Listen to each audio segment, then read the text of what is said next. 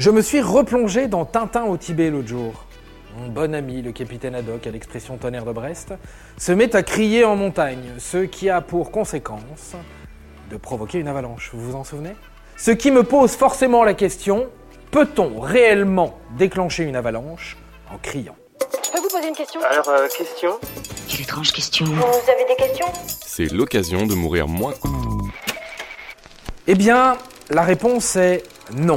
Il est tout bonnement impossible de déclencher une avalanche avec le simple son de sa voix. Désolé Hergé de casser un mythe que ton antipathique et non moins sympathique personnage laisse planer depuis. Mais puisque vous êtes là pour apprendre des trucs, on va un peu développer l'histoire. J'essaie de déclencher une avalanche ! Déjà, une avalanche est une rupture du manteau neigeux.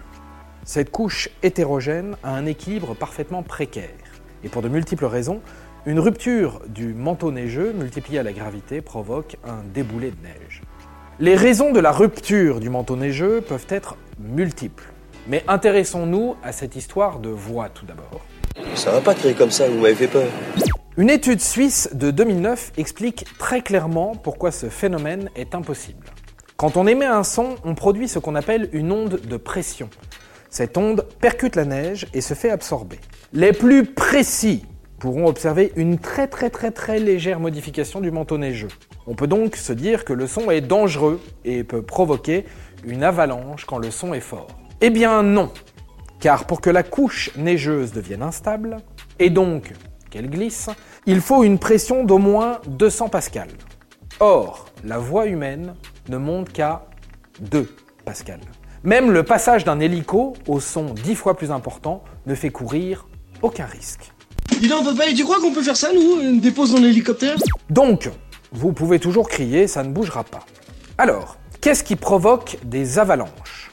Eh bien, ce qui provoque des avalanches, ce sont de vraies vibrations causées par le vent, par le passage d'un skieur, par la hausse des températures, la pluie ou autre. Au milieu des tempêtes, menacés par les avalanches, en roulant dans les précipices ! Et puis, il y a les charges explosives. Ces mesures de prévention sont effectuées de différentes manières. Lancées à la main, par glissement, par hélicoptère, par tuyau, ou parfois même sur une luge pour faire exploser la charge à l'endroit le plus propice et provoquer une avalanche, histoire de sécuriser les stations hivernales. Toi aussi, tu as survécu à l'explosion ? Les différentes techniques, de la poudre qui fait boum, du gaz qui fait boum, un mélange d'oxygène et d'hydrogène qui fait boum.